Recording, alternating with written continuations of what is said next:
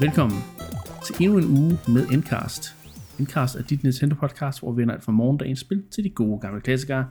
Mit navn er Niklas, og jeg er jeres vært, som sædvanligt. I den her uge, der skal det handle om øh, nogle spil, vi skal følge op på. Spil, vi har spillet. Nogle har vi snakket om lidt, men vi skal lidt dybere ned i øh, materien.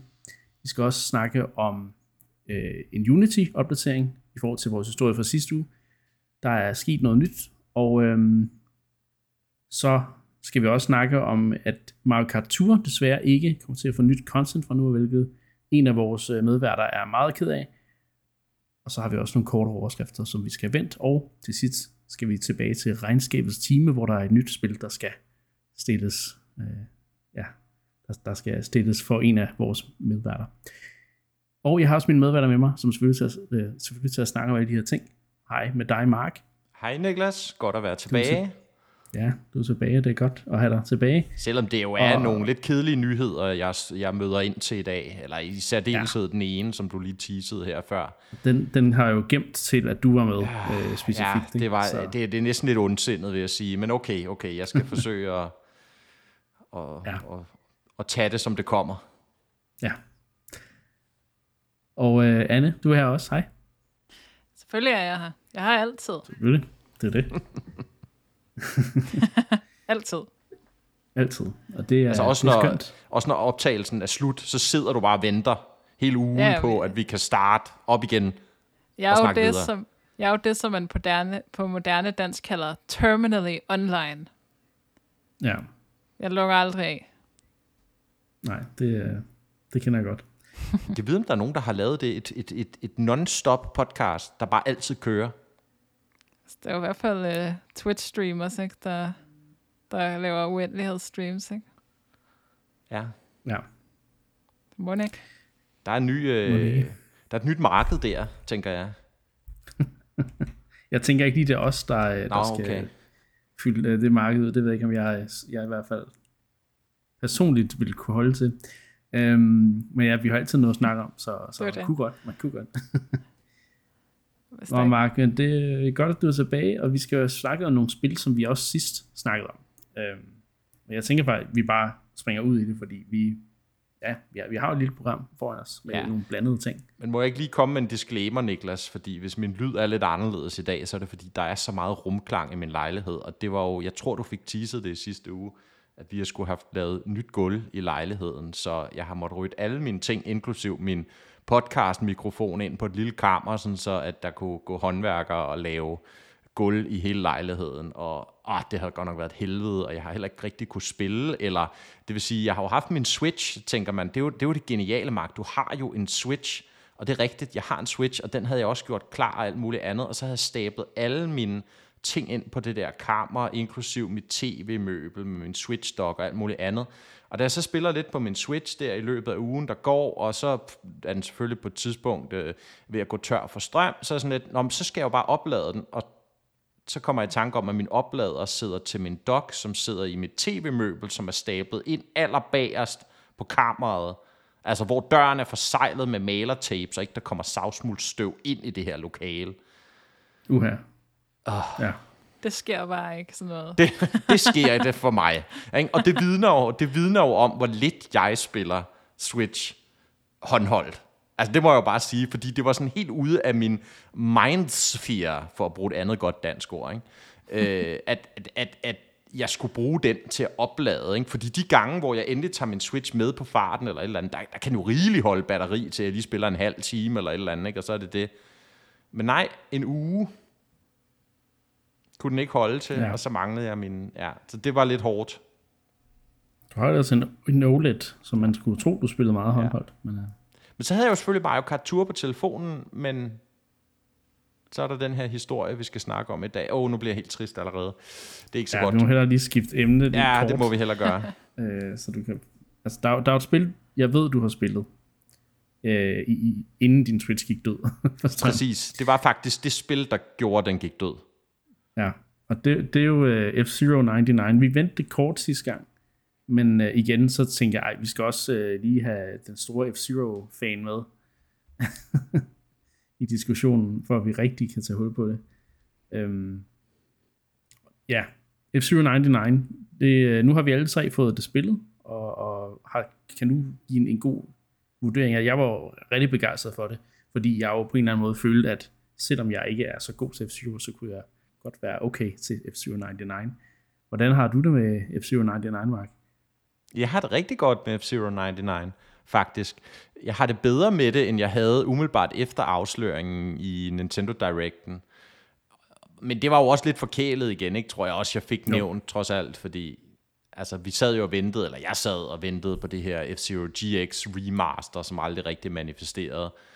Men i virkeligheden er det jo altså stort, at der kommer et helt nyt F-Zero-spil, og F-Zero 99 er jo man kan sige, det er måske ikke et helt nyt F-Zero-spil på den måde. I koncept er det jo, men det låner selvfølgelig meget fra SNES-originalen, ikke? Jo. Banerne og hvad hedder det, fartøjerne og så videre, ikke? Og, men, men så har du så det her Battle Royale-koncept på toppen, som du redegør så fint for, Niklas. Og jeg må indrømme, jeg synes, det passer rigtig godt til F-Zero, og de tager ja. fat i det her, den her ting, som jo på en eller anden måde altid har været en del af F-Zero, men det har altid været sådan lidt en underspillet del af F-Zero. Det her med, at du kan sådan rotere dit fartøj ind i de andre, så de støder ind i banderne, og måske nærmest ryger ud over banderne, eller eksploderer, fordi de har brugt deres sidste turbo boost. Ikke? Så den del har jeg faktisk altid lidt følt var underspillet i sådan mainline F-Zero-spillene. Man kunne godt få noget mere ud af spørgsmål den, som en, en F-Zero noob, fordi jeg har set det der move, folk laver. Jeg kan så ikke finde ud af at lave det. Er, er, er der et eller andet, jeg har fuldstændig overset? I F-Zero 99? Ja, det der med at rotere ind. altså, du trykker bare på ZL eller ZR? Nå, er det ikke? Nå, okay. Jeg synes bare... Nå, det er fordi, jeg er sikkert at trykke på den forkerte knap. jeg har bare lavet det der, hvor jeg... Ja, jeg får sagt, lidt... Øh, jeg får lidt øh, Daniel og de tre skattekister vibes af den her, Niklas, det må ja. jeg sige. Jamen det, igen, det er ikke fordi, det er frustration. Jeg var bare sådan, nej, jeg var også cool, men jeg ved ikke, hvordan jeg Det er ikke sværere end at trykke ZL eller ZR. Nå, men er det, ikke, bare se. er det ikke noget med i de gamle F-Zero-spil, så er det, så er det sværere at eksekvere end bare at trykke S, uh, ZL? Jo, der skal du gøre det sådan på skift. Du ved ikke, sådan forestille dig, mm. at du mm. bruger triggerne til sådan at sætte den i rotation, ikke? Skiftevis jo, jo. den ene og den anden. Så her er det ja, okay. bare simpelthen at trykke på en af dem. Og jeg tror endda også, den siger det i tutorialen. Og nu skal jeg ikke være hårdere ved dig, Niklas, men uh, sådan, kan, sådan Jamen, er der også meget. Jeg, jeg skipper nogle gange tutorials. Men, øhm, men, men som sagt, jeg synes faktisk, F-Zero 99 gør rigtig godt i ligesom at tage udgangspunkt i det her sådan death race mode, eller hvad vi skal kalde det, ikke? Øh, og bruge og tale noget mere til de mechanics fra mainline-serien, som aldrig rigtig er blevet udforsket nok, føler jeg. Ikke? Fordi en anden måde, som jeg synes, F-Zero 99 gør det rigtig godt, det er jo den her måde, at hver bil har meget forskellige køreegenskaber. Nu ved jeg ikke, om I har prøvet ja. dem alle sammen, men der er virkelig forskel på dem. Øh, inklusiv det her med jo, hvor robuste de er, altså mange tæsk, de kan tage, før de går i stykker. Og, øh, og, og, og, men de har jo også nogle special abilities, så for eksempel min, mit yndlingsfartøj, den der hedder Wild Goose, det er sjovt nok ikke ham der samuraiens Fire Stingray, som jeg ellers normalt kører, men den der hedder Wild Goose i F-Zero 99, den har jo sådan en special perk, hvor den er modstandsdygtig over for at blive skubbet når de andre, altså når andre køretøjer ligesom roterer ind i dig, eller slider ind i dig, så, har den sådan, så kan den bedre stå fast. Og sådan, sådan har hver fartøj ligesom en, en special ability oveni, at de selvfølgelig er, har forskellige stats, ikke? Så, så hvor meget damage de kan tage, hvor hurtigt de lader op, når de kører over de der øh, health-felter, ikke? og selvfølgelig deres max speed og accelerationskurve, alle de her ting. Og det betyder ret meget, synes jeg, for måden, man skal tilgå løbende på. Altså kæmpe forskel på, om du spiller Wild Goose, ikke, som er den her tank, versus at spille Golden Fox, som er den der lille hurtige med meget høj acceleration, hvor du virkelig skal forsøge at ligge i toppen af feltet hele tiden. Fordi hvis du først ryger ned bagved, så, så er den meget, meget sårbar. Det synes jeg er ret fedt. Det, altså så, så forskelligt de føles, og også hvordan det så kommer til udtryk i meget forskellige taktikker, når man kører de her løb. Mm. Ja. Så man skal både have en taktik, men også have nogle skills. Ja. yeah. det, er jo, det er jo meget god balance. Ja. Yeah. Det er jo lidt noget andet end, hvad jeg synes, man, man, man, altså det er lidt en anden oplevelse end Tetris 99, ikke? Så. Jo, altså jeg vil sige, det er stadig ret vanskeligt. Altså jeg har vundet én gang et løb, og jeg har måske spillet i 8 timer eller noget, ikke? Og nu er jeg ikke nogen F-Zero SNES veteran, men altså, det er nok de færreste. Det er, det er rimelig hardcore. Men altså, så ser man jo på leaderboardsene, og så er der jo folk, der har vundet altså, i hundredvis af løb, og så tænker man så alligevel, okay, der er nogen, der, der kan de finde så. ud af det. Ikke? Der var de så, så de der, de der ja. veteraner der. Ja. Men, øh, men nej, jeg kan godt lide det. Jeg synes, der er rigtig meget dybde i det. Mit største problem på nuværende tidspunkt, det er, at der ikke er nok baner, simpelthen. Det, ja. det, det, der er for få baner, og der er den her mekanik, hvor at hver gang du starter et løb op, så kan spillerne, de 99, der er med, de skal så stemme på, hvilke af to udvalgte baner, de helst vil køre. Og der er det bare, jeg ved ikke med jer, men altså, der er det bare altid Mute City 1, der vinder. Så man kører altid den første bane, Mute City, altså 80 procent af tiden, har jeg lyst til at sige. Og det er, det er lidt uh, enerverende, synes jeg. Det, det dræber ja. lidt lysten. kan se, at de, de tilføjer nogle nye baner. Jeg tror, tror altså allerede, de er blevet tilføjet. Ja. Så, så det er jo godt at se, at de på den måde kan ja, udvide det. Så kan vi så se, om de måske ender med ikke, og at man ikke, man ikke skal vote, men man ikke det, det er en feature, der bliver. jo, det vil jeg tro. Det det. Ja. Men, men som du siger, altså nu, nu er der gået cirka 14 dage, ikke, har det været ude, og så kommer der nye baner, og det, det synes jeg i og for sig også er en fin kadence. Ikke? Man har jo hele tiden kunne se inde på oversigten, at der var flere baner, altså i og for sig hele kataloget formentlig fra SNES-originalen. Ja. Men de har ligesom været låst væk, øh, så, så det kun var den her lille rotation af sådan noget fem eller seks baner, tror jeg max det var, hvor en, at, at en af dem kørte du kun, hvis du nåede til sidste løb i de her Grand Prix, mm. som kun køres hver fjerde time, eller hvad det er. Så, så, så det var de her meget, meget få baner, man, man kørte på i, i de første 14 dage her. Og det, det vil sige, det var lige ved at dræbe min lyst til at spille videre. Da jeg ligesom havde set dem og havde prøvet at, du ved, slut top 10 i et Grand Prix og vinde et løb og sådan noget, ikke? så tænkte jeg, okay, nu har jeg set, hvad der er kommet efter i F-Zero 99, men altså, nu kommer der nye baner og et nyt Grand Prix, og så må vi jo se, altså, om, om, om de på et tidspunkt, det kommer nok an på, hvor succesfuldt det her spil bliver, om de måske decideret går ind også og opdaterer det med flere fartøjer, og altså måske helt nye, originale baner, kunne man forestille sig det, øh, yderligere ja. mechanics. Jeg synes, det, altså, det, der er virkelig en god base at bygge videre på herfra. Jeg synes, altså det er nok det mest vellykkede. Jeg ved, der er rigtig mange Tetris 99-fans. Jeg kan også godt rigtig godt lide det. Men jeg synes på en eller anden måde, F-Zero 99 er det af de her 99-spil, der mest har ramt mig. Vi har også haft Pac-Man 99, og så har vi haft det her Mario 35 Anniversary, som kun var tilgængeligt i et, i et halvt års tid, ikke? som jeg også jo. synes var ret fint. Men jeg synes, F-Zero 99, det er simpelthen det, det er den bedste, klart den bedste for mig i hvert fald, af de her 99-spil indtil nu. Ja. Jeg tror også, det, det virker også meget, meget robust. Anne, hvordan øh, har du øh, oplevet at spille? Ja, yeah, det var en hyggelig lille session. Jeg blev coachet af Mark til at kunne øh, komme øh, højt op. Jeg vil så sige, at jeg var aldrig tæt på sejren nogensinde. Men, øh, du havde da en top 30, som jeg husker det. Ja, det er jo også... Det er jo, men det er jo ikke nummer et, altså. Man skal jo være nummer et. ja, uh, true. Ja, det, men det er, det er meget hyggeligt, og jeg synes måske også, at vi siger, at det er et af de der 99-35-spil, der har virket bedst, og jeg er imponeret over setup'et, altså det er alligevel øh, ret fedt med de der forskellige game modes, og Ja, og Smax de der, de der forskellige køretøjer og sådan noget. Det, det, det, det, det, jeg synes egentlig, det fungerer ret, ret godt. Men altså, det er ikke noget, hvor jeg vil sådan gå ind og være øh, full-time F-Zero 99-spiller for nu af. Men øh, altså, jeg håber, at det bliver ligesom begyndelsen, ikke? Og prøve ligesom at vise vejen for den her franchise, og nogle af de unikke ting, den kan, ikke? Øh, med at, at det meget handler om at slå hinanden ihjel, eller det handler om bare at prøve at overleve tre runder, hvis man, hvis man kan det og det, det kan jeg godt lide. Der er nogle sjove nye ja. idéer, som, som adskiller sig markant fra Mario Kart. Ikke? Vi sidder jo altid og snakker om, hvordan det er Mario Karts skyld, at der ikke er et F-Zero og sådan noget. Ikke?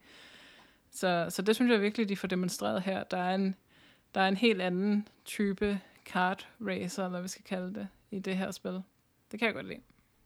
Ja. Og så musikken, den er jo bare for evigt ja. god.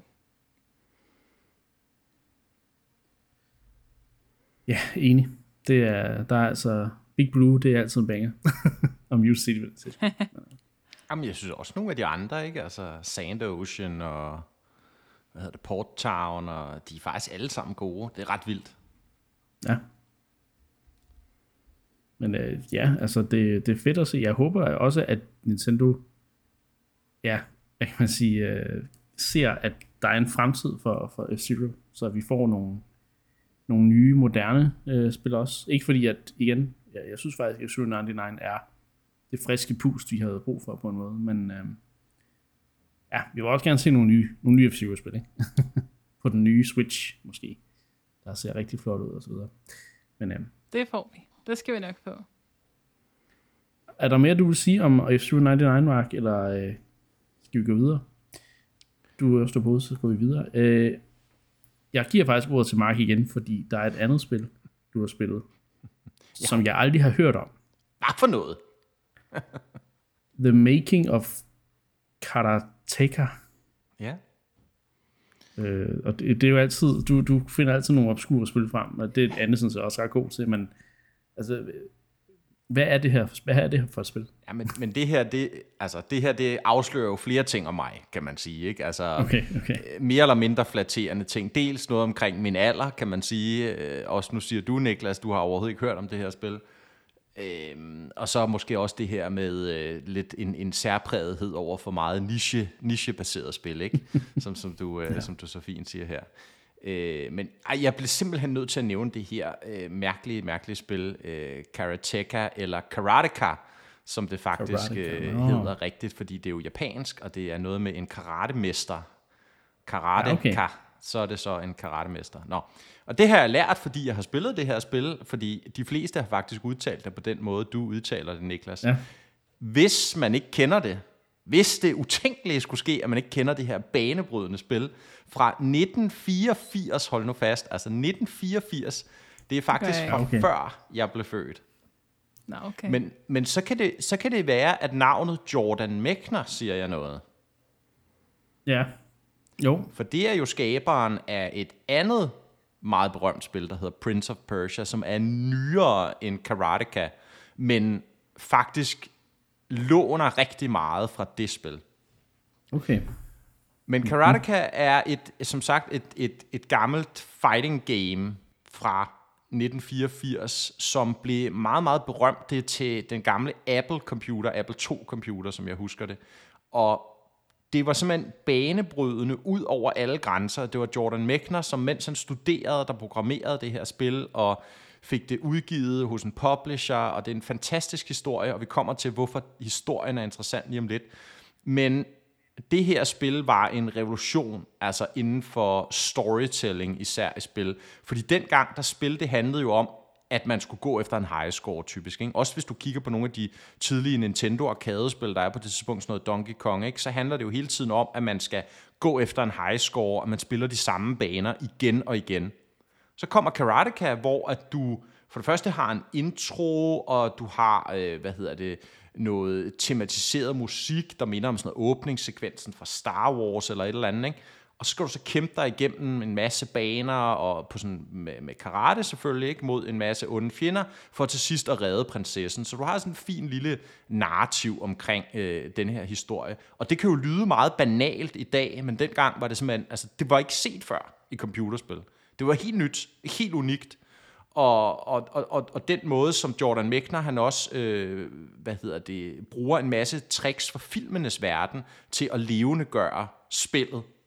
Øh, der er sådan en hel fortælling om, hvordan han for eksempel laver animationerne, hvor han gør det, at han filmer sig selv og sin far øh, på øh, sådan noget stumfilm, og så øh, tegner han efter filmen, altså når den er blevet fremkaldt, tegner han efter filmen, øh, sp- altså sprites ikke, for de forskellige animationsstadier. De forskellige frames tegner han så over til sprites på computeren, og han programmerer en helt, helt program, der kan overføre det fra noget analog til digitalt. Det er helt vanvittigt. Men det gør, at han kan få så levende animationer, som igen, man havde aldrig set det, altså i et computerspil, før det her Karateka kommer på markedet. Så der er mange ting omkring sådan storytelling, narrativ, tematik, altså øh, animationer, der, der, var, der var simpelthen altså, ja, revolutionerende, som sagt. Ikke? Så derfor er det sådan et meget, meget interessant historisk spil. Men grunden til, at jeg har spillet det, fordi det er jo ikke... Det skulle jeg til at spørge om. Ja, og nu kommer vi til sagens kerne, det er, at der er nogen, der hedder Digital Clips, der har lavet en interaktiv dokumentar om det her spil. Og hvad vil det sige? Jamen det vil sige, at det er et spil, du kan købe det inde på e-shoppen, så kan du hente det ned, og så bliver du præsenteret for det, der sådan ligesom er skiftevis øh, for, for, altså øh, sådan tekstfortællinger, øh, originale koncepttegninger, øh, kontraktdokumenter, forhandlingsdokumenter, som Jordan Mekner har haft med, med dem, han skulle udgive spillet hos. Hans, øh, han, har, han har ført dagbog over, hvordan han, han, han lavede det her spil, og, og alle de her dokumenter er blevet scannet ind, så du ligesom kan læse dem, og de, men de er så ikke bare, du ved, de kommer ikke bare som sådan en kæmpe bunke, du ved, her gå på opdagelse i det her uendelige øh, stak papirer af gamle, du ved, kruseduller, vel? Det, det havde nok ikke været så interessant. Nej, det er sådan nøje kurateret, som det ligesom fortæller historien om, hvordan spillet bliver til. Sige, okay, men så lavede han de her koncepttegninger, og så bagefter lavede han det her program, som han kunne, som han kunne bruge til at få animationerne fra stumfilm over i øh, spillet, og, og der, hvor det så bliver rigtig sjovt i den her interaktive dokumentar, det er så, så kan man, så kan man spille prototyperne af Karateka. Helt fra det tidlige stadie, hvor det hedder noget helt andet, og det er bare firkanter og cirkler på skærmen og sådan noget. Og så kan man simpelthen spille forskellige prototyper op igennem dets udvikling, indtil og inklusiv selvfølgelig den færdige release, men også alle de ports, der bliver lavet til andre populære computer. Ikke nu udkom det på Apple, men der blev også lavet en, en Commodore-version for eksempel, ikke? og så videre, en Atari og mange forskellige af de, de populære på computer. Det var jo før øh, NES'en, skal man jo tænke på, ikke på det her tidspunkt. Mm. Så, så der findes ikke en NES-version. Men det er simpelthen, altså det er et format, jeg har aldrig set det før. Og det er virkelig altså godt lavet, hvis man, hvis man er til altså, dokumentarer, og, og, og selvfølgelig retrospil, men, men også spilmediets historie, kan virkelig varmt anbefale at tjekke, tjekke den her titel ud, fordi det, det er en helt unik oplevelse, og det, altså, det er afgjort den mest spændende dokumentar, jeg har set. Ikke? Selvfølgelig er jeg meget interesseret i spil, men også igen den måde, den bliver fortalt på. Og det er også sådan lidt gamificeret øh, med, at øh, du ved, der er sådan en completion-procent. Når du så har læst det her dokument, eller spillet den her prototype, eller gjort dit og dat, så får du sådan nogle små, du ved, cirkler, der bliver fyldt ud, og du får sådan en completion counter, der tæller op for at, uha, nu har du lært så og så meget om tilblivelsen af Karateka og kapitel 1, og næste gang er det kapitel 2, og jamen, det er virkelig, virkelig et, et, et fedt koncept, og som jeg forstår det, de her digital clips, der har produceret det, så, øh, så, så kommer der til at være flere. Øh, at det kommer til at være en hel serie af dokumentarer omkring sådan tidlige computerspil og så videre. Vi må se, om der også kommer nogen, måske om nogle Nintendo-spil, hvem ved det er jo selvfølgelig meget unikt med Karateka, at, at Jordan Mechner har givet adgang til alle de her dokumenter og så videre, ikke? som gør lidt, mm. at man kan, og selvfølgelig også har prototyperne øh, til de helt gamle versioner og sådan noget, det er bevaret og intakt. Men øhm, ja, virkelig fascinerende udgivelse. Jeg bliver nødt til at nævne den, selvom igen jeg er med på, at øh, det er meget, meget gammelt, og meget, meget støvet, og meget, meget niche. Men det var faktisk en, en, en milestone i computerspiludvikling dengang det, det kom ud, det her spil. Og igen, hvis man er til spilmedie, spilhistorik, retrospil, tjek den ud. Den er super fed. Ja. Den giver pludselig meget bedre mening. Ja. Jamen, det er da virkelig et fedt koncept, synes jeg.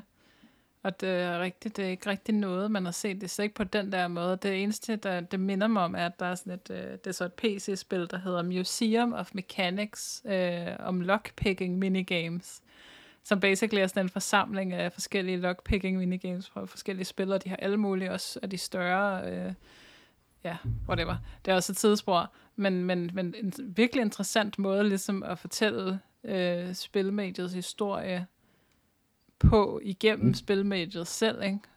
Og det er ikke noget, man ser ofte, ikke? Det kan godt være, at der findes en anden digital udstilling på et eller andet digitalt museum, der har gjort nogle af de her samme ting, ikke? Men, men her så kan det jo komme ud til masserne, ikke ud til forbrugeren på et helt andet plan. Uh, så det synes jeg er virkelig fedt, og også cool, at man kan se altså, hans tanker og, og sådan noget om, om spillet, og, og, og især det der med at kunne spille prototyperne igennem, ikke? altså det må virkelig have været sjovt at sidde og sådan genskabe sådan nogle simple, primitive prototyper, ikke? Altså det tror jeg, mange mennesker vil, synes for... Okay, mange mennesker. Det, det er nok ikke mange. Det, det er nok mere folk i vores boble, der, der, der vil synes, at det er sjovt, hvis man går tilbage og se forskellige iterationer, der har været af, af, af et spilkoncept. Ikke? Altså, det er da virkelig sjovt. Enig.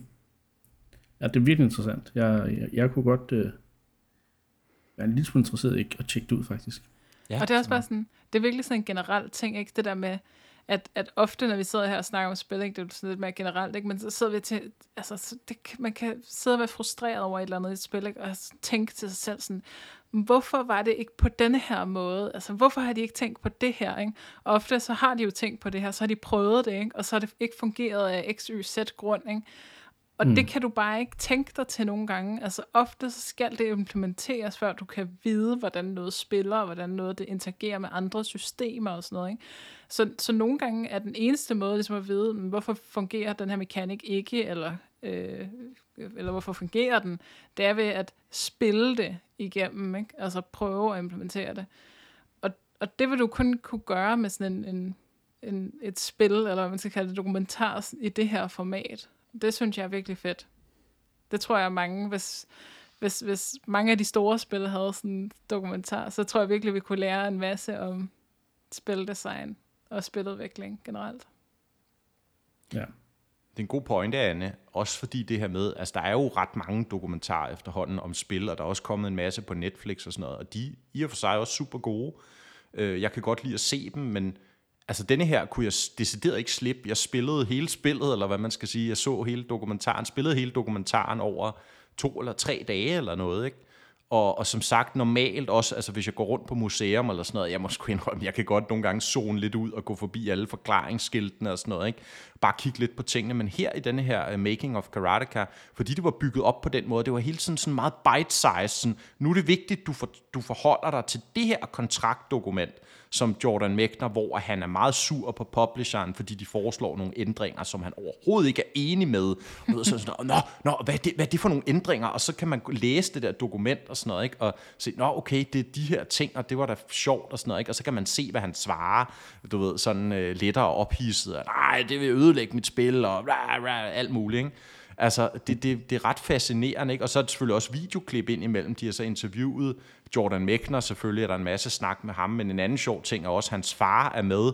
Det er selvfølgelig også, fordi det er et spændende spil og en spændende historie, men hans far komponerer musikken til det her spil, inspireret af Wagner og sådan noget. Ikke? Altså, det er helt vildt, altså på et tidspunkt, hvor at bare det at lave sammenhængende musik i spil, er nærmest umuligt. Altså, det er sådan nogle blip, øh, blip blop lyde, ikke? Men alligevel, så kan man se, at faren sidder og komponerer noget på klaveret, og så skal han oversætte det til, at øh, computeren afspiller den ene bliblyd på en bestemt måde, og den næste bliblyd på en lidt anden, og så kan man sådan svagt høre, at det giver noget musik, ikke? Det, det er meget fascinerende, og igen, den måde, det sådan er fremstillet på i denne her sådan digitale dokumentar. For eksempel den der proces, hvor han skal omsætte animationerne fra de der stumfilm til animationen inde i spillet, der har de lavet sådan en lille modul til den her dokumentar, hvor du selv kan styre overlæget, så du kan se, altså sådan, det overlapper, her er stumfilmen, og så kan du skrue op for den pixelerede animation, ikke? så kan du se fuldstændig processen, hvordan det, som han har optaget sin far gøre ude i sin baghave, du ved, kravle op på en bil eller et eller andet, ikke? eller kravle op på et skur eller et eller andet, ikke? og det bliver så til animationen af, at helten, den her karatemester, kravler op af en klippe i starten af spillet og sådan noget. Ikke? Og du kan se det sådan over, overlæge, en til en, eller sådan selv skrue op og ned. Det, det er ret fascinerende, må jeg sige. Og, øh, ja. ja. Men, men jeg er også disponibel over for det, det ved jeg, så nu skal, nu skal jeg nok øh, holde op med at fable mere nørdet om øh, spilhistorik her. Folk skal også opleve det selv. det skal de, det synes jeg. Ja. Jamen tak for, for den deling øh, og den anbefaling. Det lyder meget spændende faktisk. Især hvis man interesserer sig for spilmediets historie og hvordan spil bliver til. Øhm, Anne, nu øh, giver dig, nu tager vi lige to, to korte øh, spilopdateringer her. Nu giver jeg dig ordet i forhold til Fae Farm. Har du spillet mere? Det kan jeg love dig for, jeg har. Jeg er okay. gået helt amok. Altså. ja. Det var godt at blive færdig med Sea Stars, så du kunne komme i gang med det. ja, men det er jo også bare det efterår, der er, der er ligesom er i gang her øh, udgivelser. Ja. Der er ingen tid til at dvæle ved noget. Det skal bare, altså, skal bare igennem, så jeg kan komme videre, ikke? Og Fae Farm var så et af de spil, der, der formåede at fange mig, selvom jeg var skeptisk til at starte med. Mm. Øhm, og, jeg, og jeg vil sige, der er stadig... Øh, altså det, det gør stadigvæk rigtig mange ting rigtig godt med sådan at levere bite-sized øh, udfordringer hele tiden. Det har et rigtig godt loop og et rigtig godt flow. Den sociale del, den sociale simulation af spillet er totalt mærkelig. Altså, det, karaktererne er ikke unikke. Øh, nu er jeg begyndt at date alle i byen. Altså, alle, jeg snakker med nogen fire gange, så står der flirting, og så snakker jeg med nogen seks gange, så står der dating, og jeg dater alle i byen. Jeg forstår ikke helt, hvad der foregår. Det er så mærkeligt. Uh, og så de der dates, jeg så skal gå på med alle mennesker på samme tid. Der, det, er sådan, det, det er kun dem, der snakker. Det er jo, kan man sige, sådan, det er jo noget, man ligesom... Altså, det er jo en del af genren, ikke? Men ens egen karakter siger ikke øh, noget. Men så sidder de bare og sådan, altså det er så mærkelige ting. Altså jeg, da jeg var på date med sådan en dude, der snakkede om frøer, var hans special interest, og så var han sådan en, um, um, jeg ved jo godt, at nogle gange, så vil jeg bare gerne snakke om frøer, men, men det er jo ikke altid, at den, der lytter, øh, synes godt om frøer, og det skal jeg jo også huske på, at det kan godt være, at jeg har sådan en special interest, men det er ikke sikkert, at det med snakker snakke med har en special interest, hvor, jeg, altså, hvor det er tæt på, at jeg tænker sådan, hvem er de her dating-scener skrevet til? Fordi det lyder jo som om, det er sådan et eller andet barn, øh, der bare er obsessed med frøer, som har fået videre sine forældre, sådan, ah, du skal huske også at snakke om andet end frøer, når du skal ud og møde nogen. Men hvorfor fuck er jeg så på date med den her person? Det er meget underligt. Jeg forstår det ikke. Jeg forstår det simpelthen ja. ikke. Det er virkelig mærkeligt. Ja, ja men nu har jeg mødt sådan en, øh, sådan en emo-fe, øh, som, som jeg dater mere seriøst, og øh, som, ja. Okay. Øh, ja, det, det er mærkeligt. Den sociale simulationsdel af spillet er virkelig underbaked, og ja, men, men, men, men det, det, der ligesom er, fungerer super godt. Altså crafting, farming, øh, dyrene, de er også fucking dårlige. Dyrene er virkelig dårlige. Men dyrene er altid dårlige i farming-spil. Det er kun det er kun harvesteller, der har haft gode dyr, og det er fordi, vi næsten ikke skal interagere med dem. At dyrene det bliver virkelig hurtigt sådan... Altså, det, det der er med, med genren, det handler om optimering, ikke? Og så handler det om, at jo længere du kommer, jo, jo mere du har farmet, jo, jo nemmere bliver farming-opgaven, ikke? Så i Stardew Valley, så øh, starter du med at skulle vande dine 500 blomster, du har plantet, og så lige pludselig, så, så kan du så bygge en sprinkler, der vander for dig, og så kan man sige, så elimineres alt det arbejde, du skal lave hver eneste dag, fordi du ikke længere skal vande dine planter. Nu, skal, nu er det sprinkleren, der gør det for dig. Men dyrene fungerer altid modsat, fordi at du hver dag, så skal du selvfølgelig ind og børste dit dyr, og øh, kæle med dit dyr, øh, og så vil de gerne have, at du skal have mange dyr, så, så jo længere ind i spillet du kommer, så har du altså, så har du flere og flere dyr, der alle sammen skal kæles og børstes, og du skal ind og hente deres produkt, du skal malke dem og klippe dem, og alt muligt. Og nu har jeg jo altså mulighed for at få sådan noget 30 dyr i Fae Farm, og så udover det, så er, er implementering af dyrene virkelig klonky. Øh, animationerne er langsomme, og og man, når man både skal øh, kæle med sit dyr og børste det, så tager det måske sådan 10 sekunder for animationerne at spille, og den kan ikke finde ud af at takke dyrene. Dyrene, de går også hele tiden hen til mig, så når jeg står og vander mine planter, så kommer dyrene hen, og så for en eller anden grund, så tager det ligesom prioritet, så jeg står, når jeg vil fucking hive min guldrød ud af jorden, så står jeg og fucking kæler med min kanin for 20, 20. gang på samme dag. Jeg er så træt af de fucking dyr. Uh, så, så så du er træt man, af dates, du er træt af dyr, du er træt men, af, kan, altså... Nej. Kan man tjene penge på andre måder? Kan man bare lade være med at have dyr? Ja, men problemet er, at jeg skal jo have det hele, og der er sådan nogle, øh, sådan nogle skill quests for hver skill, man har. Så der er jo sådan en dyre oh. skill quest, og den prøver jeg så at, at rushe, så jeg kan blive færdig med de ja, okay. dyr og sælge dem alle sammen, så jeg ikke skal have dem mere.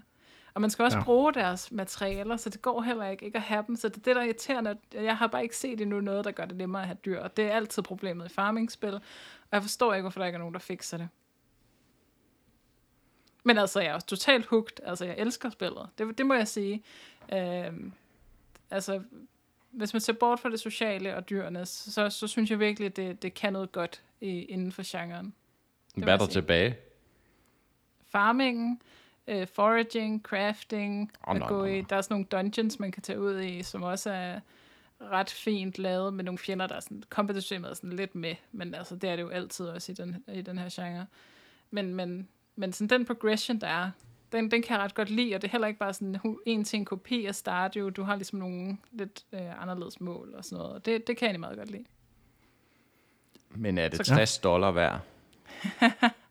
Det er jo helt, det er jo helt et spørgsmål, det spil, ikke? Altså. Hvad kostede det, det, det danske kroner på e-shoppen? Var det 550 kroner? Nej, jeg tror, det er 450. Men, 450. Men stadigvæk, det, det ved jeg sgu ikke, om det er. Og det er også mærkeligt med hele, altså det er jo så multiplayer-fokuseret og sådan noget. Det, det, det kan jeg ikke rigtig se. Ja, det, det er lidt mærkeligt det er lidt med, med at få tre venner til at købe. Ja, det er fandme, så tjener det lige 2.000 kroner for hver øh, vennepar, eller hvad hedder det, vennegruppe, ja. der skal spille det det ved jeg ikke. Det, det, det synes jeg måske ikke rigtigt er, men altså hvis du står og skal vælge mellem øh, det nye Story of Season, som jo virkelig er faldet af på den, og så Fae Farm, så er det, så vil jeg sige, at så overvejer jeg at lægge de ekstra 10 dollars og købe Fae Farm i stedet. Men altså hvis man ikke har spillet Stardew Valley, så skal man jo spille det først. Og hvis man synes, at Stardew Valley var for lidt for uh, punishing, altså hvis man ikke kunne lide, at man skulle nå hjem, øh, hver aften og sådan noget. Så, så kan man så spille Fae Farm. Det er sådan lidt mere et, godt entry-level farming-spil, vil jeg sige. Det er sådan lidt mere, øh, lidt mere forgiving. Ja. Jeg vil se, apropos Stardew, at der allerede nu er også en ny opdatering på vej. Der er ikke nogen udgivsdato, men han har ligesom fortalt, at der kommer endnu flere features til spillet. Det er vildt nok. Det er det.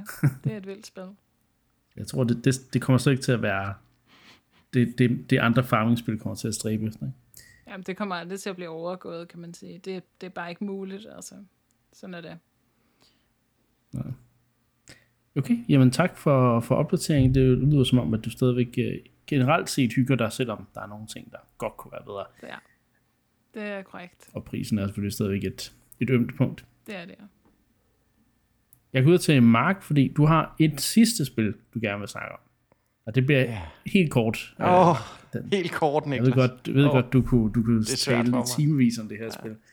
Men tidligere på året, der øh, var du ret begejstret for en annoncering om, at Gothic, øh, nogle gamle RPG's, ældre, så gamle er det heller ikke, men de er fra, fra 0'erne og sådan noget, ikke? Øh, nogle, nogle, nogle ældre RPG-spil, ikke ældre RPG-spil hedder Gothic, som var på vej til Switch, og nu er det kommet. Er det, er det lige så godt, som du husker Hvordan skal jeg svare på det spørgsmål, Niklas? Jeg tror, jeg skrev til jer, jeg prøvede energisk i går, da det unlockede, at skrive til jer, åh, oh, jeg har lige spillet den første halve time igen af Gothic, det her øh, western RPG fra 2001. Ekstremt janky, ekstremt buggy, ekstremt alt muligt, men hold kæft, hvor har det meget sjæl, det spil. Altså, jeg, jeg elsker det. Og jeg var allerede bit af det igen, bare den der første halve time. Men ja.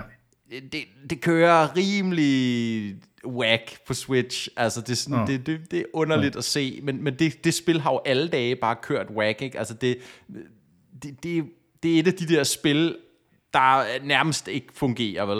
Og, og fungerede dengang det kom ud, og der er sgu en masse fan-patches og alt muligt til, før det er kommet til at fungere nogenlunde på PC, ikke? Og så har de så, altså 23, 23 år senere laver de så en konsolport af det her gamle PC-rollespil.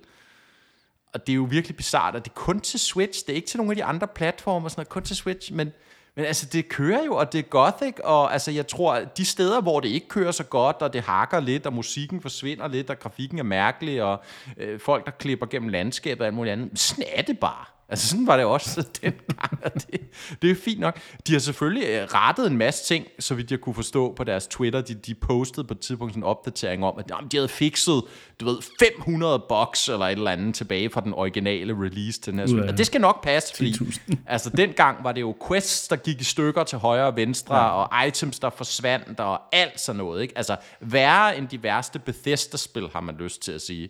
Øh, så slemt var det, ikke? Men prøv at høre. Uh-huh det er lige meget. Fordi Gothic er bare så herligt og charmerende et rollespil, hvor det virkelig er det her med, det er et rollespil, hvor du altså kan impacte ret substantielt, hvad der ender med at ske i, i den her verden. Ikke? Og, og jeg har allerede talt for længe, Niklas, men, men jeg bliver nødt til lige at opskitsere. Det handler jo om, at man er en fange, der er blevet kastet ned i den her fangekoloni, ja. som er omgæret af sådan en kæmpe magisk skjold. I sådan alle 360 grader. Der er nogle magikere, der har lavet sådan en kæmpe øh, shield spell, eller sådan noget, ud over det her område, den her fangekoloni. Og kongen har gjort det, fordi at han skal have noget mineral eller sådan noget derindefra. Så kan alle fangerne gå og skaffe det der mineral. Men de har så omstyrtet kongens vagter inde i den her fangekoloni. Så nu er det fangerne, der sidder på det. Og de begynder så at ligesom handle med kongen, så han får stadig sit mineral, men de får så alle mulige andre ting udefra. Og det, der så er meget interessant og unikt, det er jo så det her med dit rollespil, hvor at du ikke helten. Du er ikke ham, der bare kan alting.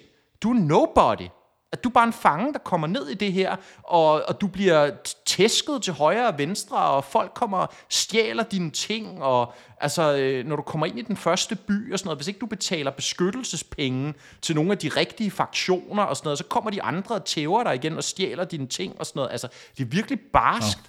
men altså, det, det er fedt, det er unikt, det er anderledes. Der er sådan nogle mærkelige quests, sådan nogle atypiske for rollespil. Ikke? Der er sådan en quest igen i den første by, hvor der er sådan en, en småt begavet person, der hedder Mod, altså mudder. Eller det er selvfølgelig ikke det, han hedder, men det er det, alle de andre kalder ham, fordi de er selvfølgelig nogle ledeskiderikker over for en, der er småt begavet. Ikke? Og han bestiller ikke andet end bare at rende efter dig hele tiden og interrupte dig i det, du laver. Og så taler han på sådan en rigtig, rigtig irriterende måde, ikke? Så taler han sådan her hele tiden. Sådan, Hej, skal du ikke, har, du, har du glemt, jeg skal, jeg skal det her, kan du ikke lige hjælpe mig med det her? og, og, og man bliver rigtig selv irriteret på ham, ikke selv, samtidig med, at man har utrolig meget sympati for denne her stakkel, ikke? Og, og, og, men så kan man selvfølgelig hjælpe ham, og, sådan noget, og så langsomt udvikler det, og så, ja, og skal jeg ikke afsløre, hvordan den quest ender. Men pointen er bare stadig det her med, det er virkelig et rollespil med stort R, og hvor at du kan gøre tingene, som du vil. Ikke? Hvor i dag er det sådan lidt, man har mere illusionen af valg. Men i det her spil, mm. der kan du virkelig få mange slutninger på det. Der er sådan tre overordnede factions, du kan joine, og afhængig af, hvilken en af du joiner, altså så ender spillet med at være vidt forskelligt. Det er så heller ikke så langt som nogle af de der sådan rigtig store øh, rollespil, vi kender fra i dag, Witcher, øh, Bethesda-spillene osv. Det er måske en 40-50 timer langt, men ved du det er sgu egentlig meget forfriskende, når man er blevet vant til de der øh, 100 plus timer lange rollespil. Ikke? Så, jo. og nu slutter min, øh, min rant, øh, Niklas. Ja, tak. Hvis man godt kan lide de der øh, rollespil, hvis man er lidt nysgerrig på spil, der har noget unikt at byde på, selvom at man selvfølgelig skal kunne se igennem fingre med, det er gammelt igen, det er janky af helvedes til, og der er en masse fejl, hister her og sådan noget, men det er lige meget, fordi det kan bare noget med sin historiefortælling, sit, især sit worldbuilding er top class, og der er simpelthen ikke noget andet på markedet, der minder om det. Så synes jeg, man skal tage og prøve at hoppe ind på eShop og se, hvad det her mystiske gamle western RPG fra 2001 Gothic, det, øh, det kan. Og så håber jeg, at jeg har fået solgt nogle lyttere på det lidt bedre, end det virkede til, at jeg fik solgt jer på det i går, da jeg, da jeg skrev til jer. det var Gothic hvis man nu ikke lige... ja, det var Gothic. Ja. Gothic, ja. ja. ja. Så må vi se, om toeren kommer. Toeren er endnu bedre. Toeren er virkelig imponerende spil, faktisk. Ja, men altså. Ja. ja. Ja, men du er i hvert fald fan, kan jeg høre. Det er, det er helt sikkert. Jamen, det var sådan set de spil, vi øh, vil snakke om. Jeg har ikke, desværre ikke spillet øh, noget nyt. Jeg, jeg har købt Gunbrella, som jeg, som jeg sagde, jeg ville. Men jeg har ikke fået spillet, jeg har fået spillet for, lidt forbi den del, som demoen dækkede. Som sagt, så kan man jo ikke overføre sit save file, så jeg måtte lige skynde mig igennem uh, introen igen. Men det kan være om en uge eller to, at jeg vender tilbage til Gunbrella. Du? Jeg, jeg, jeg, jeg, kan godt lide, jeg kan godt lide der, der, var, altså, der var ingen reaktion, som i ingen reaktion på min lille gothic rant her. Altså ikke engang et, et kvæk om, at det er sådan, oh, det lyder da meget spændende, eller altså, det, det er sådan, Niklas bare sådan, ja, men vi kan jo forstå på dig, Mark, at du er meget investeret i det her spil. Og så skal vi videre til noget nyt. ja, det er, nu har vi ikke tid til, til at klæde det gamle janky RPG-spil. Ja, ej, det, ja, jeg ved det. Jeg, jeg tror ikke, det er for mig, desværre. Øh, men ja. Ej, jeg sad der og tænkte, okay, jeg fik ikke lige øh, udtrykt det måske. Jeg er lidt intrigued, men uh, bare, hvornår skal jeg have tid til at spille gammel janky gothic, altså? Ja. Du har ikke engang tid til at spille moderne janky JRPGs som Xenoblade 2. ja. Nå, men øhm, nu, nu skal jeg altså igennem. Nu går vi altså videre.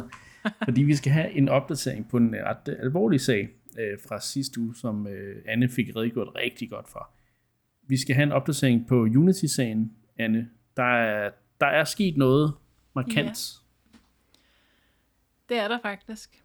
Der er jo sket det, at øh, siden vi snakkede, eller nærmest den dag, at episoden udkommer, der øh, sender Unity så en mail ud og en pressemeddelelse ud, at øh, nu er de altså gået markant tilbage på de her øh, ændringer, som jo var voldsomme. Altså, det var jo fra, at du gik for at skulle betale, lad os sige, mellem 200 og 2.000 dollars om året per person, der brugte Unity, altså ligesom købte op front, så skulle du lige pludselig til at betale for hver eneste spiller, der installerede dit spil, og for hver gang de installerede det, og det var helt kaos, og det, ja, det kan man gå tilbage og mm. høre sidste uge episode, som vil have et breakdown af, hvad de ligesom havde startet med at foreslå. Men øh, ja, fredag eftermiddag, lige inden de er gået på weekend sikkert, så, øh, så er de endelig kommet ud med deres alternativ, og det er noget af et walkback, øh, som man siger. Øh, det, må, det må mm. man sige. Øh,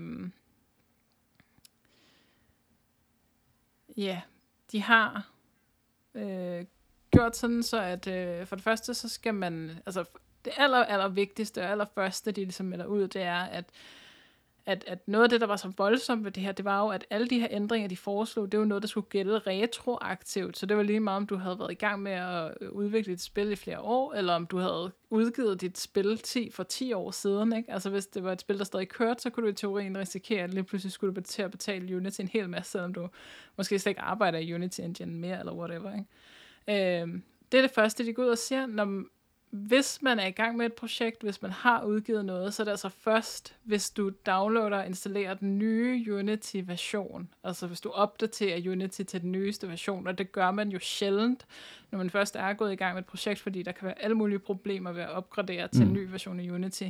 Så, så man kan sige, at alle dem, der ligesom sad og var i gang med at udvikle et spil, eller havde udviklet et spil, de skal ikke ligesom længere være øh, bange for det her. Ikke? Og det er jo så noget af det, jeg selv sad i. Ikke? Så, så nu ja. kommer de her ændringer slet ikke til at gælde mig, for eksempel. Det er jo meget rart. Øhm, Udover det, så havde de også grænsen for, hvor meget man skulle tjene. Øhm, og så giver de så valget om, i stedet for det her med, hvor mange installationer, der bliver lavet, så får man så valget, det var også noget, vi snakkede om sidste uge, at man kan bare dele 2,5% af sin øh, indtægt med Unity. Jeg mener, det er noget med, hvis man tjener over en million.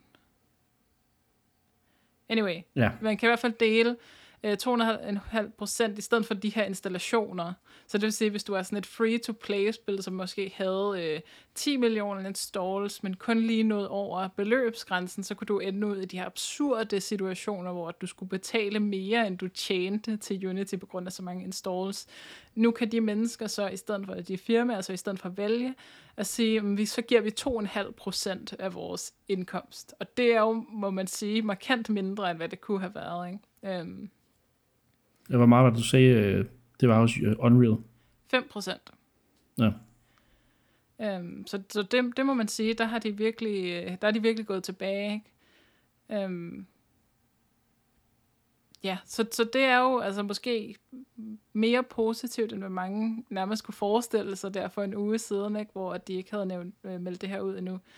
Øhm, der er jo nogle ting, man stadigvæk kan diskutere, ikke? Altså Unity har ligesom åbnet for en port, de har ligesom øh, skabt noget mistro blandt deres brugere nu, ikke? Altså at på ja. hvilket som helst tidspunkt kan du bare modtage en mail, der altså i teorien så kunne ødelægge hele din businessmodel. Ikke? Altså det er jo det, der er sket, har været sket for nogle. Ikke? Altså selvom de går tilbage på det, så er det nu ligesom en, en, en ting, de ikke kan gå tilbage på. Det her er sket en gang.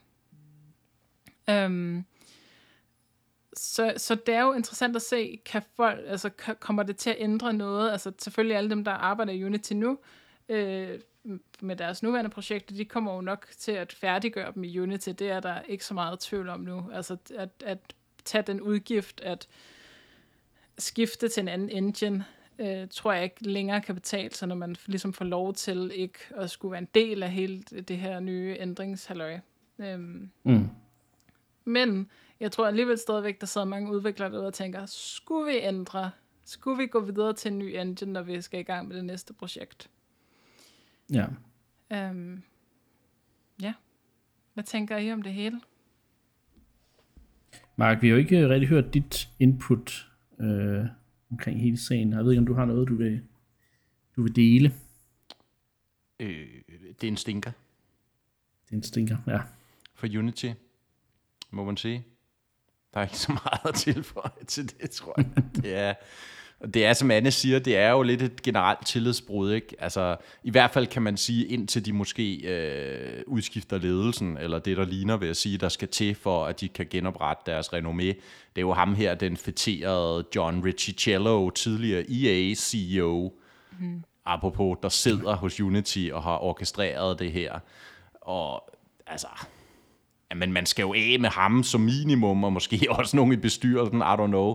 Altså, vi skal ud i, i den størrelsesorden, vil jeg sige, før at man kan genoprette tilliden, eller det, der ligner til det her firma mm. og den her engine, som Anne også er inde på. Så det er meget, meget kritisk, og det kan meget vel være begyndelsen på enden for Unity. Og heldigvis ser det der ud til, at, at, at spiludviklerne her slipper med skrækken i og for sig, og i hvert fald mm. kan færdiggøre de projekter, eller allerede afsluttede projekter, uden videre, kan man sige, repressalier, har jeg næsten lyst til at kalde det. Ja. Men, og, men, men så, hvad, hvad sker der så bagefter? Ikke? Hvad sker der med de næste, eller det næste projekt, de laver? Hvad sker der med Annes næste mm. projekt og så videre?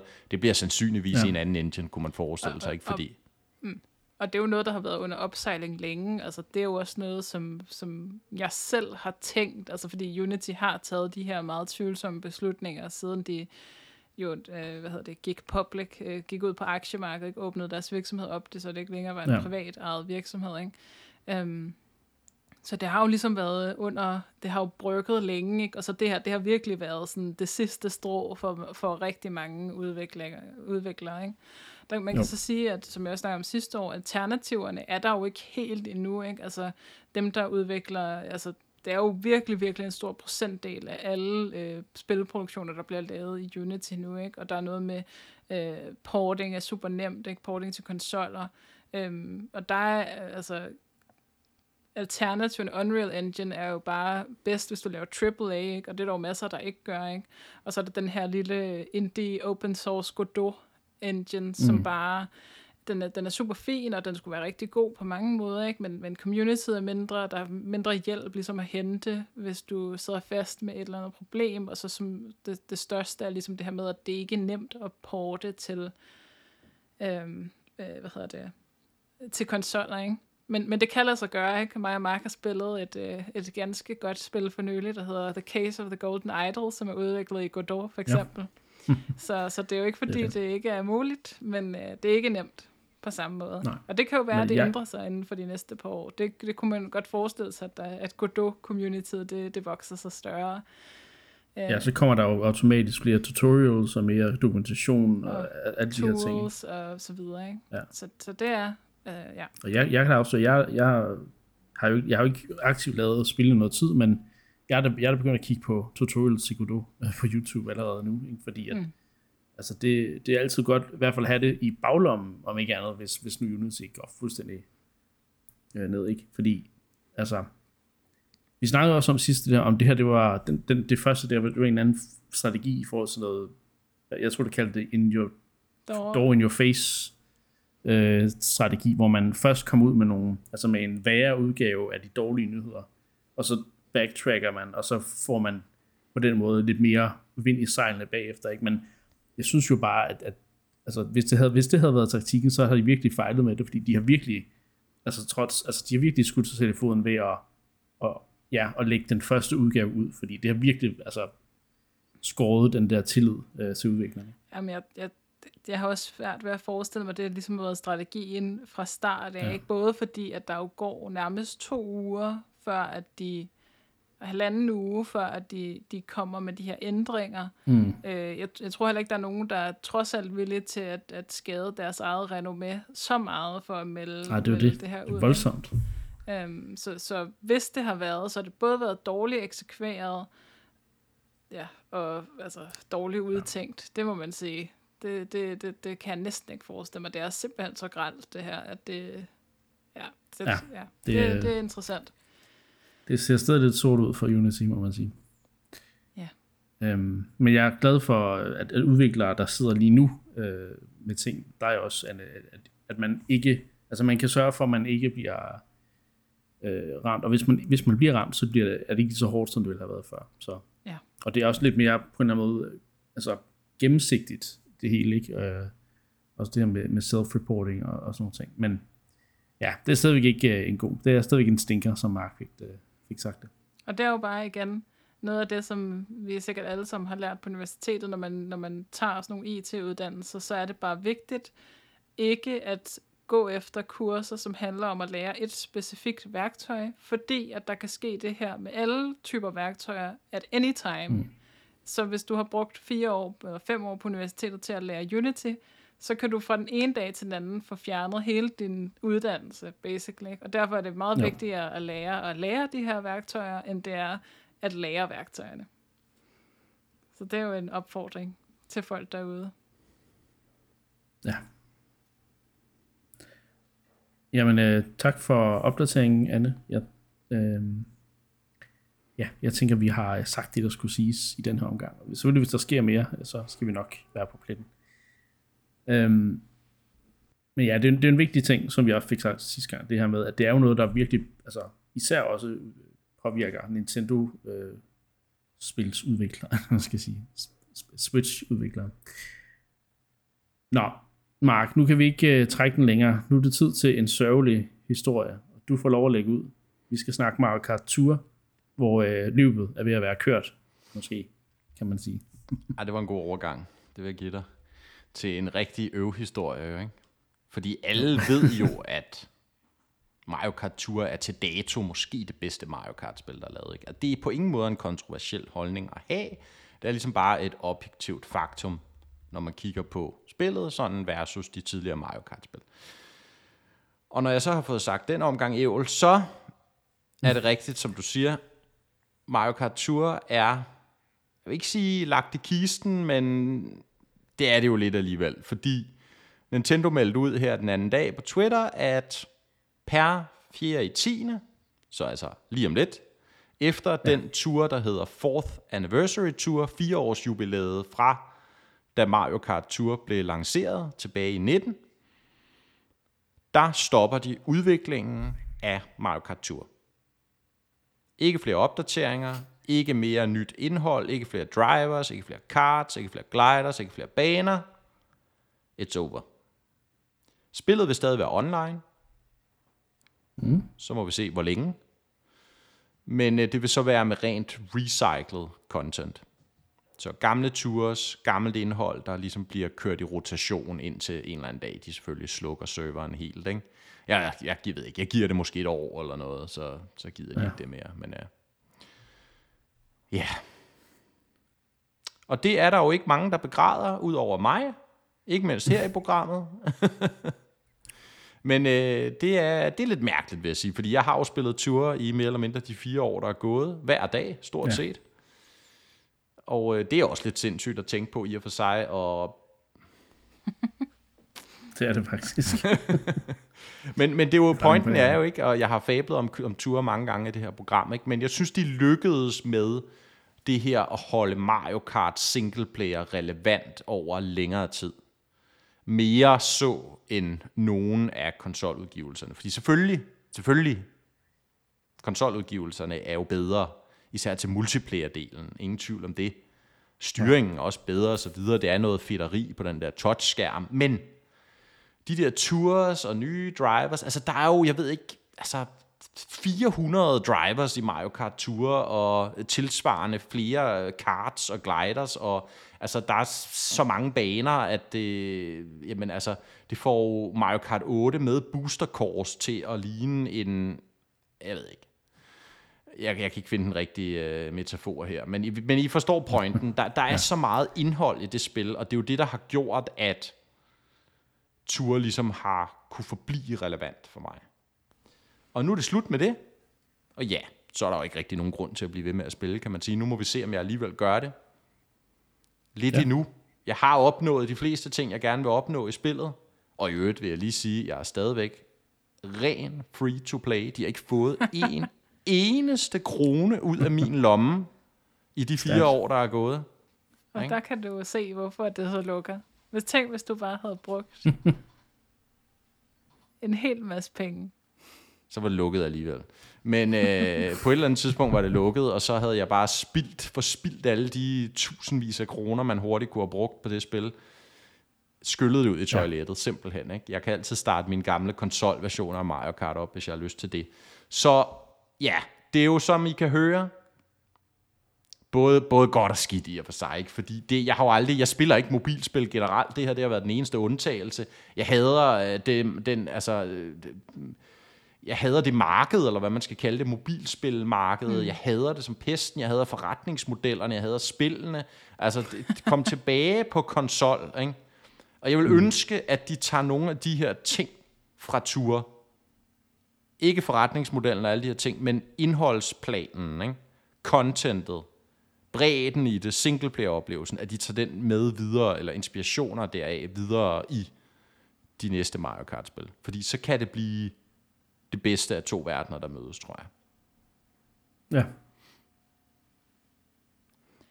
Men det bliver mærkeligt ikke at skulle have, have årlige opdateringer omkring Mario Kart Tour længere. Ja, Det, er- det, det er sgu da mærkeligt. til gengæld kan det være, at min nakke den får det lidt bedre, fordi jeg synes godt nok, jeg har fået lidt bøvl med den. Og det, det lurer mig, om det ikke er alt det der turspilleri med Ja, det ned på jeg. Det telefonen hver dag. kunne det meget vel være. Så ja, Det ja. må du også gerne opdatere sig.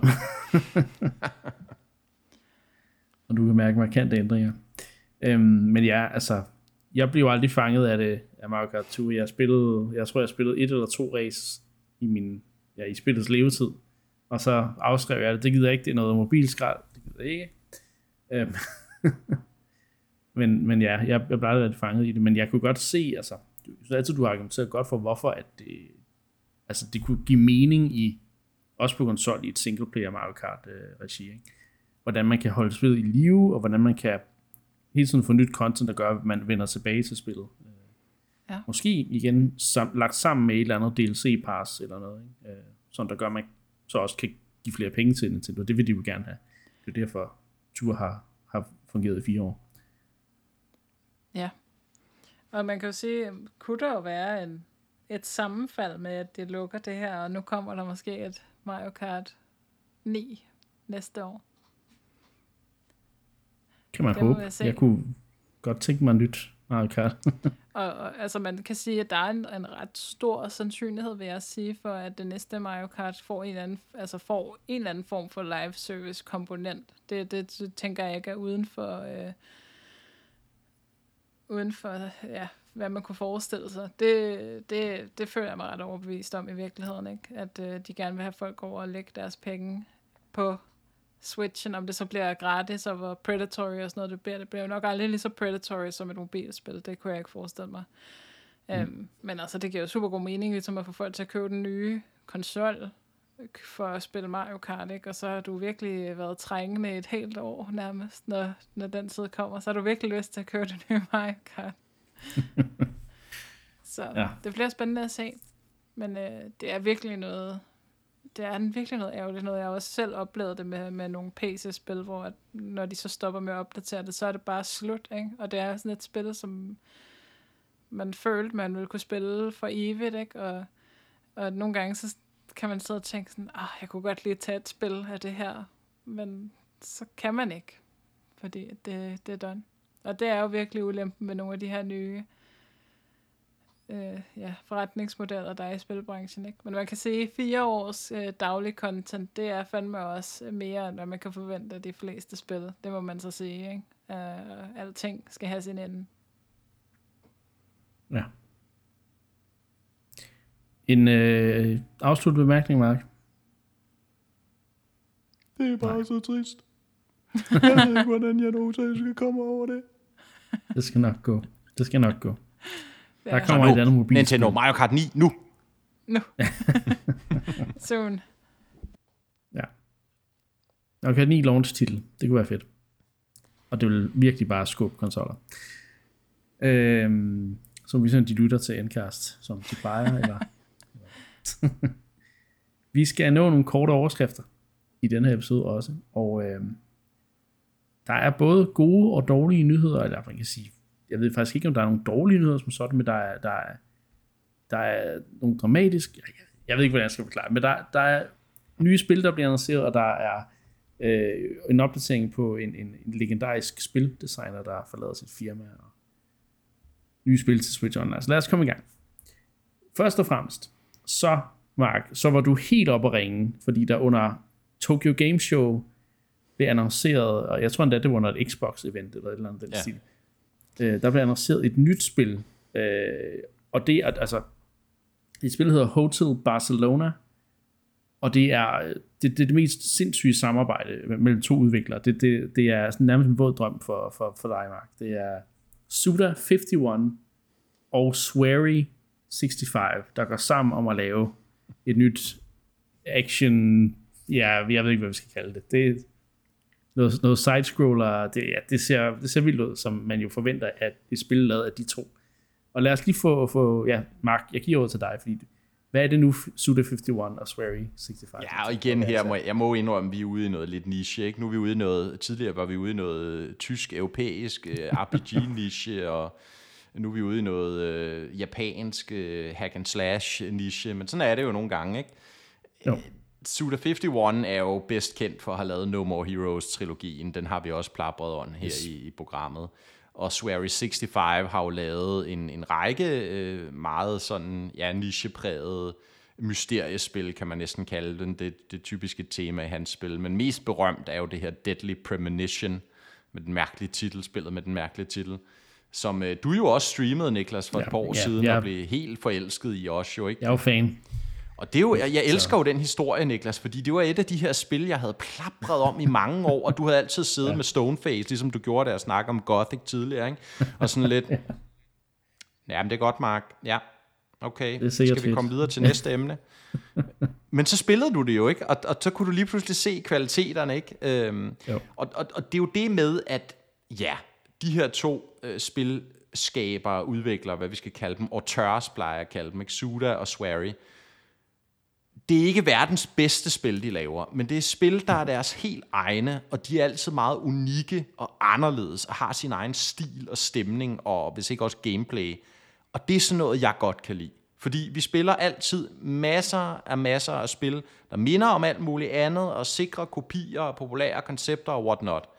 De her gutter, de går bare off the record, og så laver de et eller andet mm. vanvittigt. Ikke? Og det synes jeg også, der er på tegnebrættet her til med Hotel Barcelona, hvor, sådan, ja, det ser... hvor de så skal samarbejde for første gang om at lave et spil. Og altså, jamen du så også traileren, Niklas, øh, tænker jeg, og, øh, men ja. altså, jeg så traileren, og jeg kan nærmest ikke genfortælle, hvad der foregår. Altså, det er noget med nogle, et, et hotel, hvor der er en masse seriemordere, der tager til, og så skal man selv tage dig til og slå dem ihjel, og så er det sådan side-scrolling, hack and slash med alle mulige mærkelige twists og noget med nogle referencer til slasherfilm og sådan helt grindhouse-kulturen, øh, filmkulturen fra USA, og ja, det, det ser bare vanvittigt ud. Og jeg er fuldstændig ligeglad, hvad det handler om. Jeg skal bare have det, når det er de to, der arbejder sammen. Så det, det glæder mig til. Ja, det ser... Det er, ja, jeg, jeg tror også, det er day one for mig, faktisk. Ja. Især når, når Swery også står på... Jeg, nu er jeg, jeg er blevet stor Swery-fan.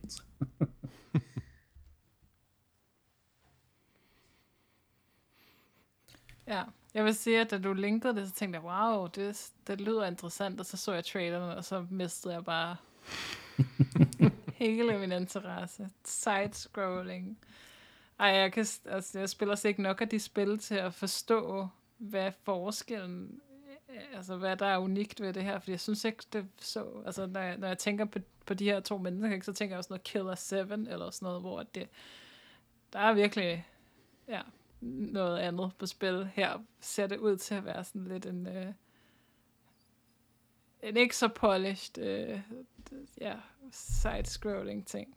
Så det er langt ude for mit territorie. Mm. Men jeg glæder mig til at høre, hvad det er, det så kan når I, når I skal spille det.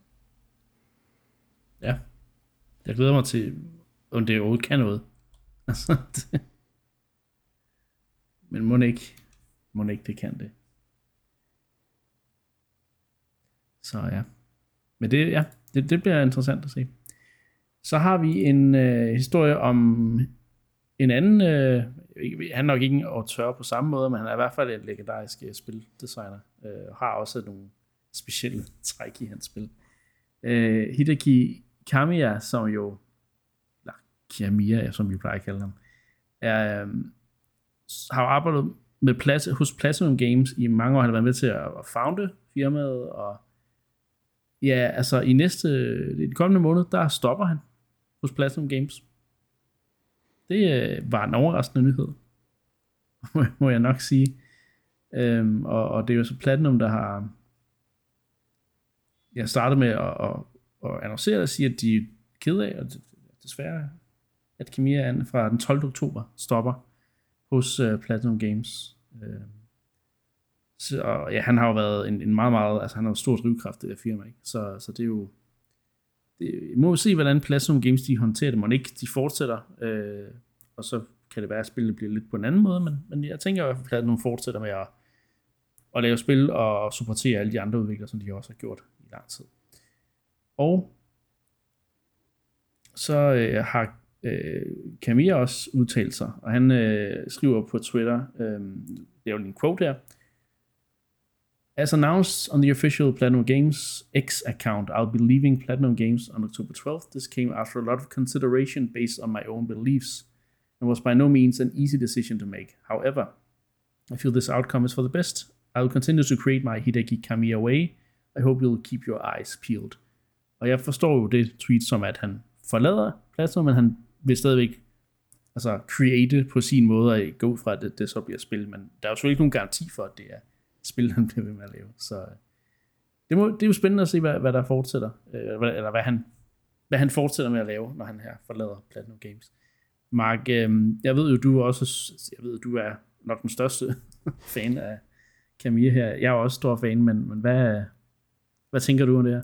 Ja, men altså, det er jo, det kan både være positivt og negativt, ikke? Altså Platinum Games, det virker som om, der har været problemer internt, ja. øh, forskellige anskuelser af, hvordan det her firma skulle udvikle sig, og måske vokse sig større. Måske er det også der, noget konflikten stammer fra med, med, med Camilla, fordi han er jo helt klart mere autøren, der vil lave de her vanvittige actionspil. Det skal vi jo lige huske at nævne til, hvis, ikke, hvis man har glemt, hvem Platinum Games ja. er. Så Bayonetta, Wonderful 101, uh, øh, Astral Chain jo, altså tre brandgode spil på, på Switch jo ikke mindst.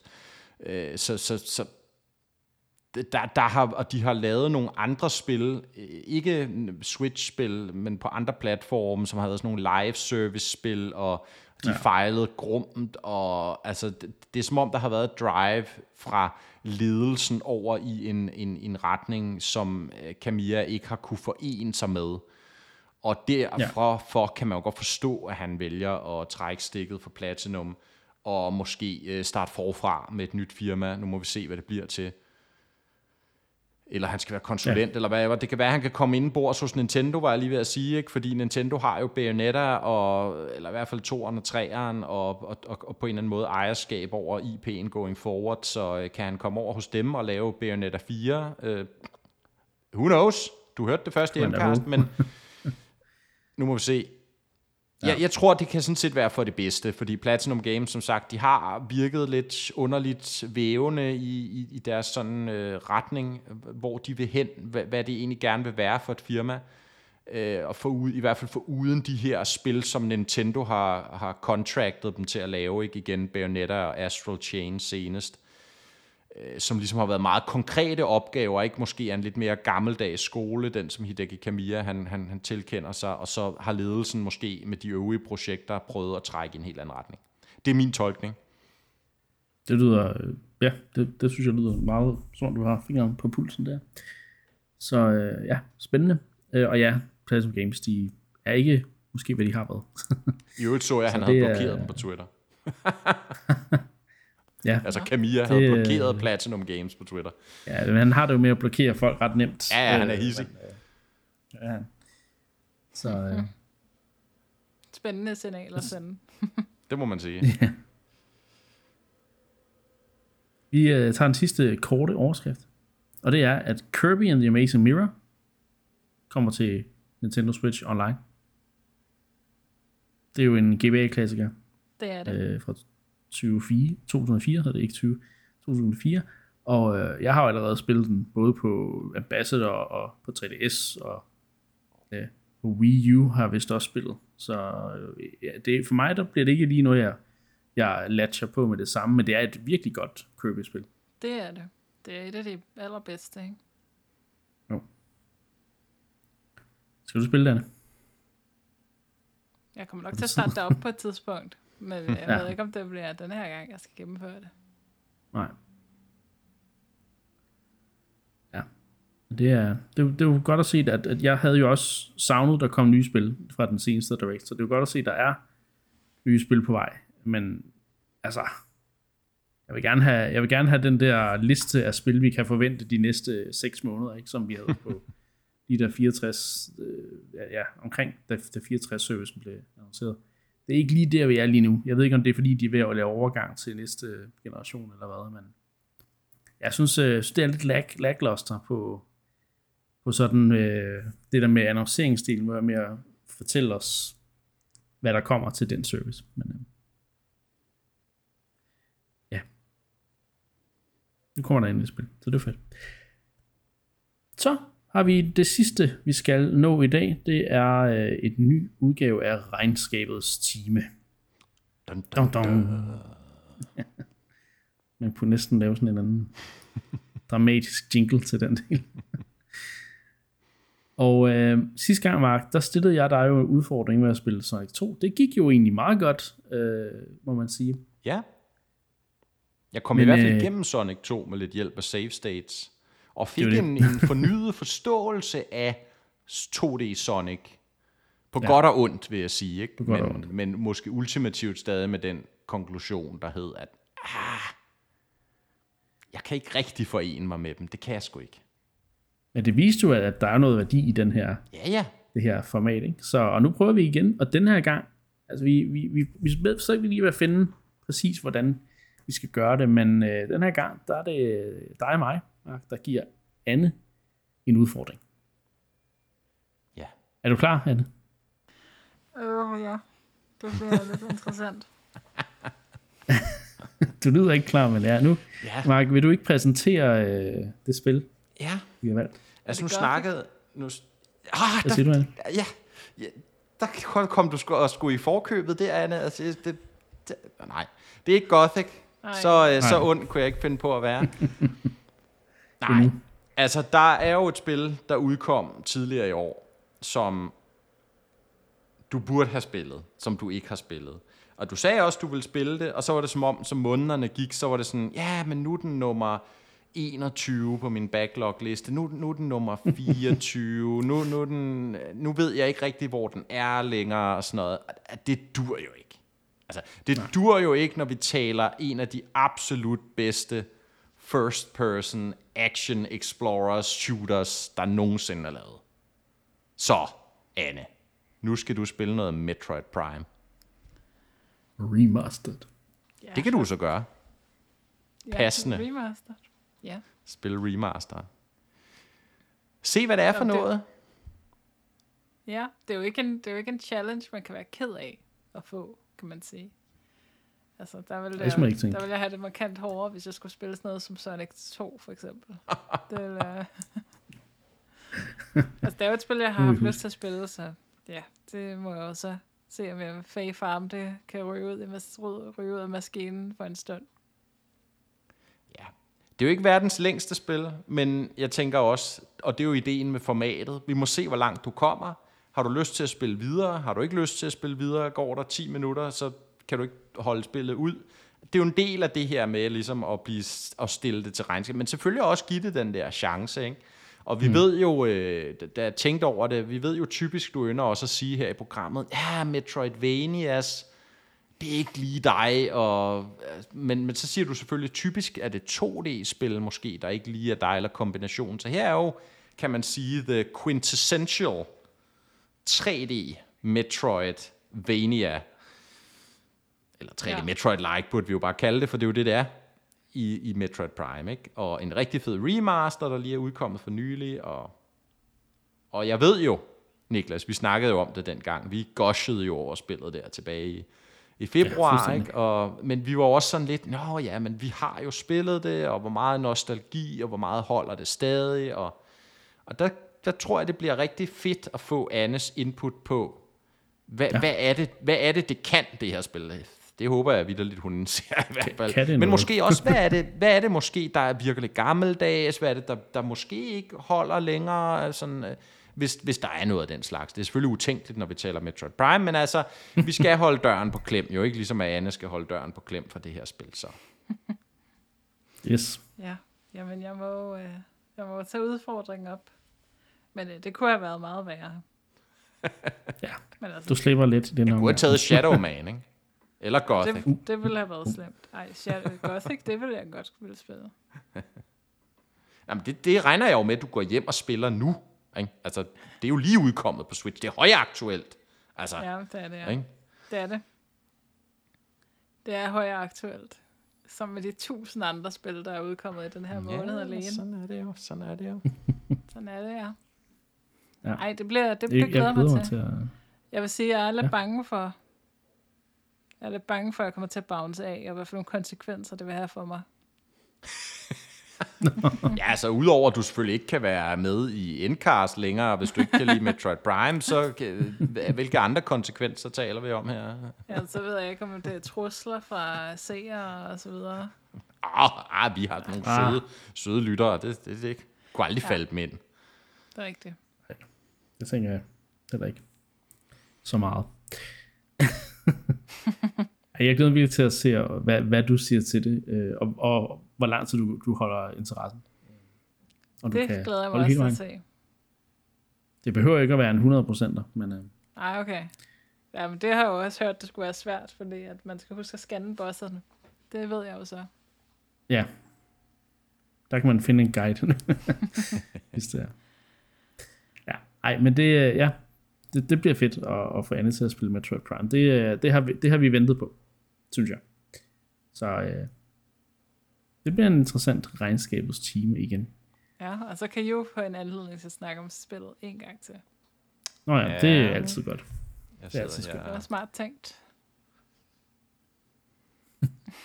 Og så kan vi måske også snakke om det til årets spil, hvem ved. Øh, der, er mange, der er mange muligheder. Nå, det var det, vi havde på programmet i dag.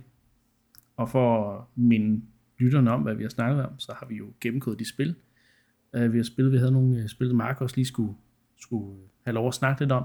Så F-Zero 99, The Making of Karateka, Fae Farm og øh, Gothic. øhm, har vi snakket om. Så har øh, vi fået en lille opdatering på Unity-sagen, hvor der er øh, ja, der er noget af en backtracking eller backpedaling her. Øh, vi taler om. Mark Arthur får ikke flere opdateringer. Meget, meget sørgeligt for især Mark. Og øh, så har vi sådan de her korte overskrifter, som at Hotel Barcelona er blevet annonceret i et samarbejde mellem Suda 51 og Square 65. Hideki Kamiya forlader Platinum Games, og så kommer Kirby and the Amazing Mirror til Switch, og nu skal Anne endelig med Metroid Prime. Tak fordi I lyttede med, og så lyttes vi ved næste gang.